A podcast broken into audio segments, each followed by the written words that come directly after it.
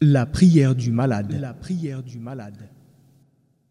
La prière est obligatoire pour le musulman, quelle que soit la situation dans laquelle il se trouve, du moment qu'il est saint d'esprit et conscient, sauf que l'islam tient compte de la diversité des situations et des besoins des gens, et notamment le cas du malade.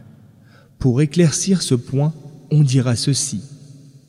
L'obligation de se mettre debout la prière ne vaut pas pour le malade incapable de se tenir debout ou pour lequel la station debout est pénible ou si celle-ci risque de retarder son rétablissement.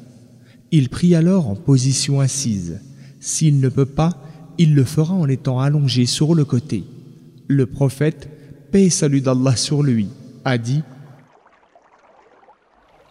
Prie en position debout. Si tu ne peux pas, alors prie en position assise, et si tu ne peux toujours pas, alors étendu sur le flanc. Hadith rapporté par Al-Bukhari.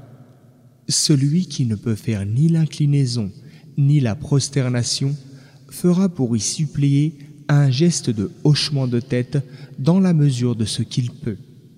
Celui pour qui c'est difficile de s'asseoir sur le sol s'assoira sur une chaise ou chose de ce genre.